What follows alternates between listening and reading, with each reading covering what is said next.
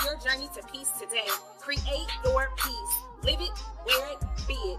If you don't have peace, get you some. You know it's peace, just a minute. All this good energy, spreading positivity. You know what the freak, you know it's peace, just a minute. You can come and catch your vibe, it's listening with each your mind. It's all a part of God's design. You know it's peace, just a minute. All this good energy, spreading positivity. You know what the freak, you know it's peace, just a minute. You can come and catch your vibe, it's listening with each your mind. It's all a part of God's design.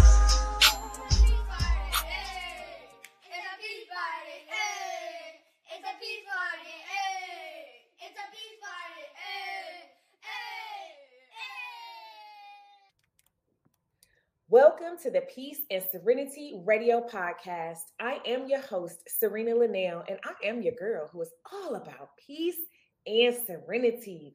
This podcast was created to inspire and encourage peace. I want those who are silently suffering to know they are not alone. If you are an overcomer and would like to be a guest on the show to share your story and encourage others, or maybe you're a growing business and would like to market your business by becoming a sponsor of a show or a show segment, or maybe you want to become a monthly partner and show your support, please contact us by sending an email to peaceandserenity at gmail dot com for more information. What's up, Peace Squad? It's Pinktober, and you know what that means. This month, we are highlighting fighters, warriors, survivors, and thrivers. We want them all to have courage, be brave, have hope, and have faith. Today, we will hear from a survivor and thriver. She is a mom, wife, breastie, sister, friend, and she is most passionate about God, her family, her health, her faith, prayer, and finding a cure. She enjoys running and watching sports. She is thirty-three years old and almost a three-year breast cancer survivor. She is currently in sales, but she wears many hats. She is someone who looks for things that bring her joy. Ladies and gentlemen, please help me welcome to the Peace and Serenity Virtual Studio, Missus Katie Bowman. Woo! Yay! What's up, girl? What is up? How are you? I'm doing so good. I'm doing so good. How are you? I'm good. I'm good. Listen, y'all, I know y'all can't see her, but she looks amazing, y'all. She looks so good. Oh my goodness. Listen, I am so glad you said yes um, to just chat with me on the Peace and Serenity podcast. I don't take the opportunity lightly. Thank you so much. Of course. Thank you for having me. I am thrilled to be here. Yes, yes. So it's Pinktober and we are breasties. Yes, and, girl. Um, and um, first question that I have for you is, um, you know, when were you diagnosed with breast cancer? How old were you? I was thirty years old. I had been thirty for not even a month when I was diagnosed with breast cancer. Do you guys hear that? She was thirty when she was diagnosed with breast cancer. thirty, that is so young. And I feel like we are seeing that more and more now, um, you know, younger women being diagnosed. Um, so how did you, you know, how did you find out? Because, you know, they tell us to go and get mammograms starting at what, forty? So yes, how did forty, you find forty-five. Out? So Um, yes, I think there is an entire generation of thirty something year olds and even some twenty year olds that are being diagnosed with breast cancer. Yeah. And it's mind blowing. Um, that's one thing I hear all the time is thirty. Most women are fifty, sixty when they're diagnosed. I found, um, my lump myself. I did not perform self exams. I wish everybody would perform self exams. Yeah. Once a month at the least. Please do it for yourself. Do it for people you love. Um, I just happened to put my hand on my chest one day and feel something that was not there, had not been there before. Um, I didn't wait very long. I gave it maybe a week or so, make sure it didn't change. And then mm-hmm. I called my doctor right away. Uh, I had a mammogram ordered, I think for the next day. I believe I saw my doctor on a Thursday. I had a mammogram on Friday. I had a biopsy on Tuesday. And by the following wow. Thursday, I was diagnosed with breast cancer. Wow. That was fast. It was so that, fast. Yes. That was fast. Now, when you found the lump, did you think breast cancer or did you think like hard tissue, scar tissue? I, if I'm being completely honest, I knew something wasn't right in my gut. Mm-hmm. Like I, I just was like, this is not, something's wrong. Something mm-hmm. isn't, my doctor didn't think it was anything. He thought, uh, you know, I'm thirty years old. I'm healthy. Mm-hmm. I have no history of breast cancer in my family. It's probably a, a, a fibroid adenoma. Mm-hmm. Um, but when I got my mammogram and my ultrasound, I knew from the tone of their voice uh, that that it was breast it was cancer. Concerning. Mm-hmm. The ultrasound probably took an hour in my in my lymph node area, and it was I could tell for sure that there was something they were concerned about. And then yeah. I was I was hopeful, and I kept telling myself the same thing: I'm thirty, I have no breast cancer in my family. But in my heart of hearts, I, I could I knew it, like I could you feel knew. it. Mm-hmm. Mm-hmm. Wow. At thirty. And and did you hear what she said? Her doctor um didn't even believe it. And so um when you know that something is wrong, you guys, when it feels different, you have to speak up and save something. You could save your own life. You have to speak up when something is not right. So, um, so you, you, you found the lump yourself, went through all the testing, you were diagnosed. And then, um, what treatments, um, did you have? Like what, what was your diagnosis? And then what treatments did you have to experience? So I was diagnosed with stage two B, um, E R positive, so estrogen, progesterone positive, H E R two negative breast cancer. Uh, I had three lumps in my right breasts and my lymph nodes were testing positive. Um, I would go on to have a double mastectomy, um, less than a month after diagnosis. I, after that had, and in my double mastectomy, I had an, uh, a lymphectomy. So I had, t- I had, uh, I think I had twenty lymph nodes removed mm-hmm. from my axillary lymph node. ten of mm-hmm. them were positive. Um, after that, I underwent six months of chemo. Okay. I did twenty rounds over mm-hmm. what, what was supposed to be twenty-four weeks, I think. And it ended up stretching out to about twenty-eight weeks. Wow. I did six weeks of radiation, thirty rounds, mm-hmm. uh, and then I had a full hysterectomy. Okay. Okay. That's a lot, sis. Girl, it was a lot. That's a lot. Six a months lot. of chemo. Six months. thirty rounds of radiation. You had a mastectomy, double. Yes, and I was delayed reconstruction. I didn't, I was flat for eighteen months. I didn't even start my reconstruction process until after treatment, after my hysterectomy, actually on my one year anniversary of having my double mastectomy, I had mm-hmm. expanders placed. They were, they remained empty for a few more months after that. Um, but, oh no, I'm sorry. On my one year anniversary of having my double mastectomy, I had a fat transfer to get ready for my expanders. Okay. So okay. the process went on and on and on. Um, and I'm now fully reconstructed and couldn't be happier, but, uh, yeah, it was a lot. It was a lot of treatment. It was a lot of surgeries. Gosh, I can, I mean, I can only imagine. And, you know, I've been through something similar. I can't say that I've even been through the same thing. Um, I can't imagine how you felt in those eighteen months before you even were able to get your expanders, even though that they were empty for a while. Um, just in those eighteen months. Now, do you you, you have family, right? Um, I your do. wife, um, and you know, I can't. I, I just can't imagine what that was like. What challenges do you feel like you faced when you were um, going through the whole entire process from the time like you were diagnosed? You know, what challenges did you face?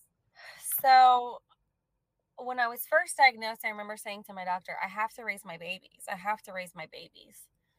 And so that was like number one for me. And I went, you know, I think we all go through this period of, of shock, and everybody deals with it differently.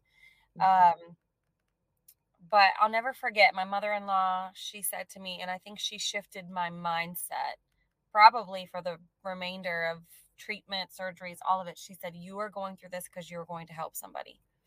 And if you don't go through this, you won't be able to help them. And it was yes. like, oh, like light bulb. Aha. Like, okay, got it. Okay. We're let's do it then. Like, yes. And then you just go right into like fight mode and this yes. warrior mode. And you're yes. like, man, like I'm about to just kick cancer yeah. behind. Let's right. Let's go. My doctors were so amazing. I really, truly feel blessed. I know that's not the case for everybody, but I did have an amazing team of doctors who really gave me the power to make choices based on my thoughts and my opinions and what I wanted to do. Uh, I did end up testing B R C A positive. However, before I tested B R C A positive, I wanted to have a double mastectomy. From the moment they told me I had breast cancer, my oncologist, my surgeon, everybody was fully supportive of me from the get-go of wanting to do that. Um, challenge-wise, I would have to say I, I was delayed in chemo a few times just for counts being low. I was actually delayed on what was supposed to be my last day. So I showed up to chemo, supposed to ring the bell, be mm-hmm. done with it, like do it all. And my counts were so low. My platelets were so low that I could not get chemo. That was gut wrenching. I was supposed to ring the bell with another breastie. We've got, we had gone through chemo together, and she got to ring the bell that day and I didn't. Um, I would say by far that was the biggest challenge. Mm-hmm. Just mentally, you mentally prepare for chemo. So getting right. delayed in and of itself is hard. Right. Um, but getting delayed on your final day was. Yeah, I don't think I've, I think you're the first person that I've ever heard actually say that. Like, you, 'cause you're right. You mentally prepare yourself. You've got all these emotions going on. You're like, okay, I'm done, because chemo is just a beast all in itself, yes. right, to the body. Um, and you don't find out until you get there, probably until you had your labs, right? Correct. So I had like a ritual kind of before chemo. Um, my father-in-law was here for most of my chemo. I would get my kids ready. He would come pick up the kids, take them to school, and then I would get ready and he would come and pick me up. I had a weird thing about going to chemo and having like a full face of makeup and just mm-hmm. like, like I'm going to show cancer. Okay. I'm, I'm going to come and get this chemo, but yes. I have to look good. Like, wow. Right. Okay. So I would wear different color wigs and I just tried to have fun with it. And even if I yeah. felt terrible, I was mm-hmm. like, I'm still gonna, I'm still gonna look good. Like my, right. my, I might be swollen, I might be bald. I'm still gonna look good if I'm gonna come yes. get this. So uh, that was kind of my ritual. But I'd always listen to my worship music in the morning. I journaled a lot before chemo, and I would kind of just declare and tell my body, okay, we're gonna get this medicine. It's like I used to say, chemo was my personal army of like cancer kicking soldiers, and mm-hmm. they were just working in my veins and. and killing all the chemo cells. So it was a good visual. And I would tell my body, all right, we're going to go, we're going to get the chemo. It's our friend. The soldiers are going to go in there. They're going to do their job. They're going to kill the cancer cells. So there was a lot of um, just preparation in the mornings yes. to go get chemo. I love and then that. Get there and be like, oh, just kidding. You have to go home. It was just mentally hard to kind of work up to that. And then And it happened like two or three times, but the last time obviously was the hardest. And I actually knew the weekend before I got chemo on Mondays, and I knew the weekend before my platelets were low. I could just feel it. And I, mm-hmm. I knew mentally, like I was like, mm. if I go in there, my blood work is good, then I'm going to be shocked. Mm-hmm. But it, wow. was, it was still defeating no matter how much. You yeah, exactly. I can only imagine like what the journal entry was like, like on that day. Well, I think I kept saying, so like the week before, because I t- I'm telling you, I kind of knew my platelets were low. And I was drinking beet juice, girl, every day. Have you ever drank beet juice? Yes. No I I used to do it to cl- to cleanse my, my blood. Yes. Uh-huh. So I was chugging like big sixteen ounce bottles like two times a day to try to get my platelets up. It was not good. And I think God was like, girl, you are not in control. Why are you still trying yeah. to control? Like, do you not yeah. see, have you, have the last six months not taught you anything? You are not in control. Yeah. So he, he taught me hard and fast that, no, you can drink all the bee juice you want. You can yeah. pick out the calendar day that you're going to finish, but I'm, I'm in control. I'm going to yeah. pick. And my husband told me that day on the way home, you know, I was upset. I was crying. I was devastated. He said, whoever is going to be in the room on the day that you ring the bell, they need to see you ring the bell that day. So whatever day it is, it's not today. They're not there today. Mm-hmm. And I was like, okay, okay, you know, and I went home and I, and I was, I did, I pitied myself. I gave myself time. I got back up. I went back up to the infusion room and I watched my breastie ring her bell. Mm-hmm. And five days later, I got my last chemo and I rang the bell. Mm-hmm. And there was somebody in that room that needed to see me ring the bell. So Jesus.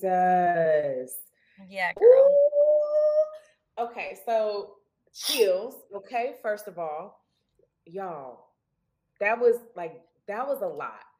And I love the fact that you explained to us how you actually prepared for your infusion, for your chemo treatments. How um, you got mentally prepared and what you were telling yourself and the things that you were feeding your body mentally, because it matters what we say, how we think, what we feel, you know, what we do. It matters when you're going through something. And the fact that you, you know, you could say, we're going to get this medicine, it's our friend. Um, and you, you imagined, you know, the chemo being an army fighting against the cancer cells. Girl, like that, I, that is something, you know, I wish I had that type of um, imagery to paint the picture for my children when I was going through it, because that is a good visual. It's a yeah. good visual. It's so um, mental too. It's such a mental journey. The whole, the whole thing is mental. So it yes. just, and I did it from the get-go. There's so many people out there that say, you know, chemo is poison. And I was like, no, I am mm-hmm. not telling my body that we're going to get poisoned. That is not good. I'm telling Hello. my body we're going to kill cancer. Let's go kill Hello. cancer. So I, I even got to the point where I stopped calling it chemo and I was just like, let's, let's go kick butt. Mm-hmm. Mm-hmm.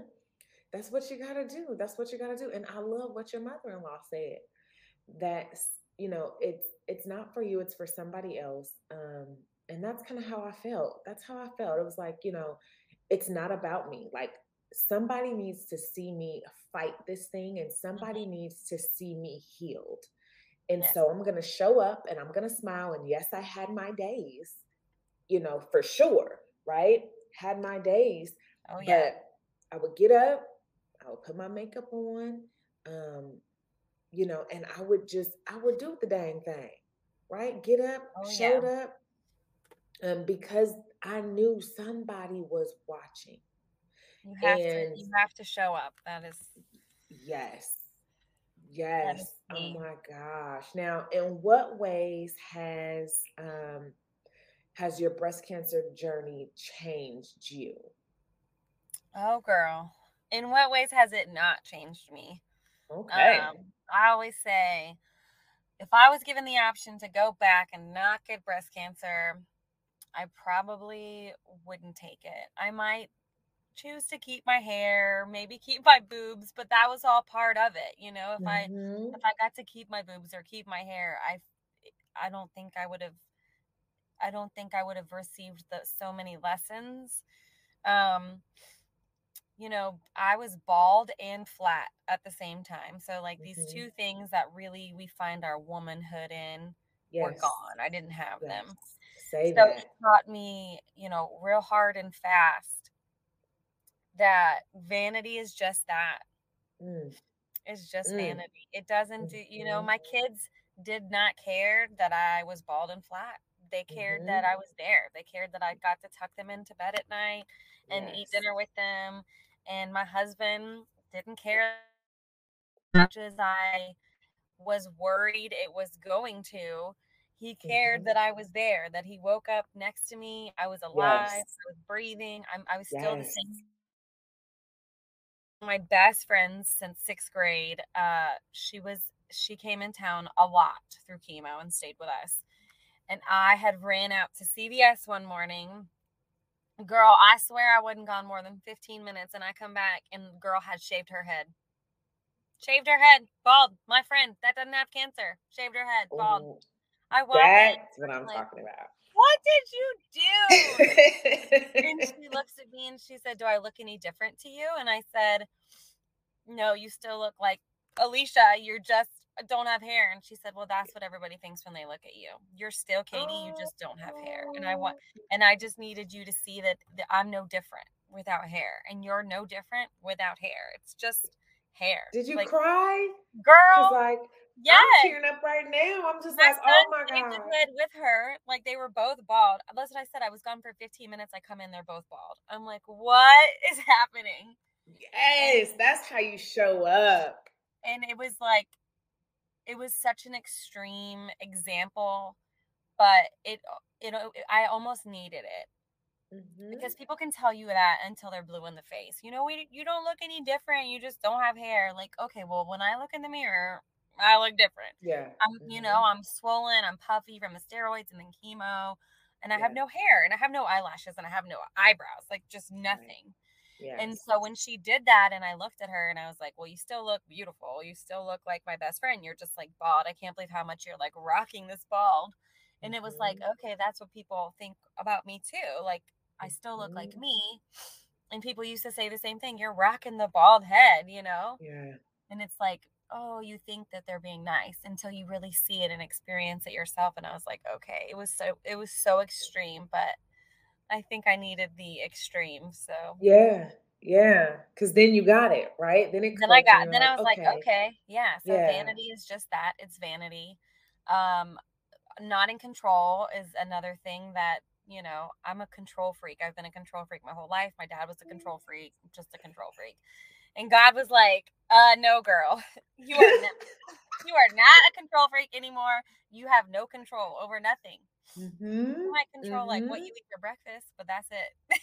That's like so me, like so me. Yes. Oh my gosh, our stories are so. Awesome. I, I mean, I still control what I can control, but in right. a general sense of the word, I know now that you know God is in control, and He equipped me and my family and my friends and my community with every single thing I was going to need for the journey. Yeah. Every single thing. Like put people in my life that I was going to need. I mean, I just, I don't even have the word. I mean, like to the, to the tiniest, littlest thing, like my father-in-law's job shifted locations and it made it possible for him to be with me for like the first half of my journey. Mm. My mom happened to be moving right when I got diagnosed and she was able to move ten minutes down the street from me, literally right at diagnosis, like just happened to be moving at the same time. Yeah. Um, it, it just little things that were set up that were divine and mm-hmm. there's no other explanation for it. So I know now that He will equip me, whatever it is, He will equip me. He's already one hundred percent. There. He's gone ahead. He's laid the path. Like yes. He equipped my kids. He, he just like plays chess with us, I feel like. And He just puts us, you know, we're like His little pawns and He puts us exactly where we need to be. And the pawn next to us yes. is exactly who needs to be next to us. Mm-hmm. Um, mm. And I just, you know, like appreciation for life, the littlest That's things good. Like sunrises and sunsets and, I talked to another breastie about it. Just hearing your kid laugh. Mm-hmm. I mean, hearing your kid cry, you know, like mm-hmm. any, all of that, just waking up, taking a breath, you just have so much deeper appreciation for the littlest things in life. And that, it, that in and of itself, I wouldn't take breast cancer back just because now I have such a deeper appreciation yeah. for everything. Yeah. Wow. That's good. That is so good. Um, I hope you guys are listening.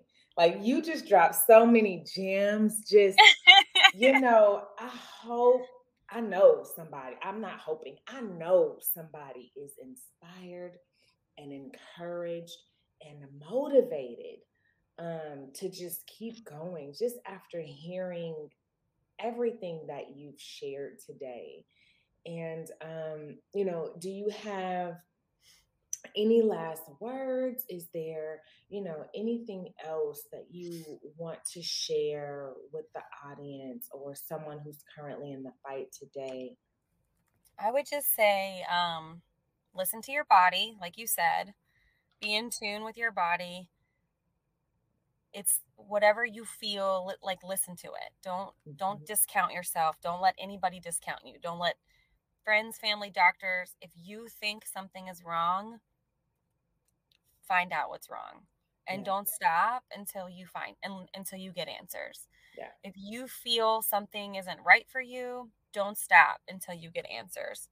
Um, breast cancer survivors, thrivers, uh, you don't have to live flat. Find a plastic surgeon, find a surgeon who will help you reconstruct, no matter what your treatment is. You do not have to live flat. I wish I would have known that. Uh, and just give yourself grace. It's not going to be butterflies and unicorns and rainbows every day. I'm telling you, right. I was positive. I was mentally strong. I'm telling you, there were days that I didn't think I was going to be able to get up and do it. I didn't think I was yes. going to be able to put my foot in front of the other. There are still days where your brain spirals after, at, way after. I mean, I'm three years out from diagnosis. Give yourself grace. Be mm. patient. Be kind to yourself. Mm. If you wouldn't, if you wouldn't think something about your best friend or your sister or your brother or your mother, don't think it about yourself. Fight and put one foot yeah. in front of the other. Put one yes. foot in front of the other. That's all you got to do. Just one. Sometimes it is one second at a time. Oh my goodness. Thank you so much. Thank um, you for having you. me.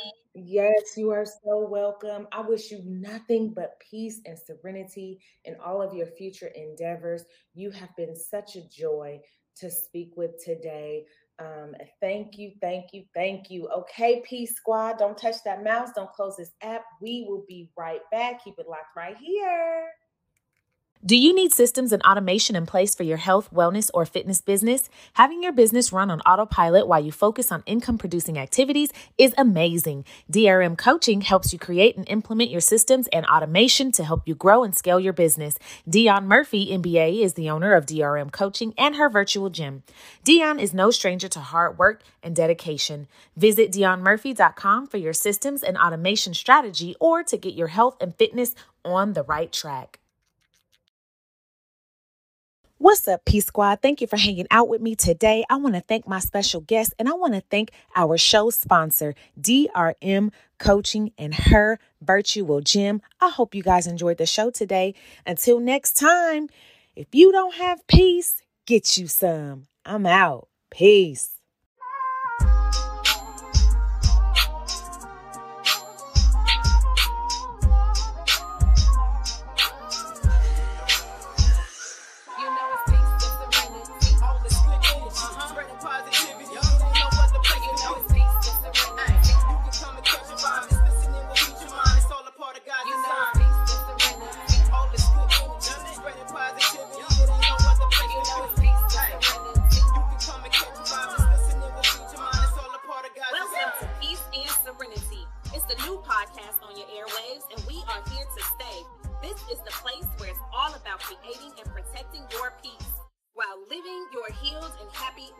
Start your journey to peace today.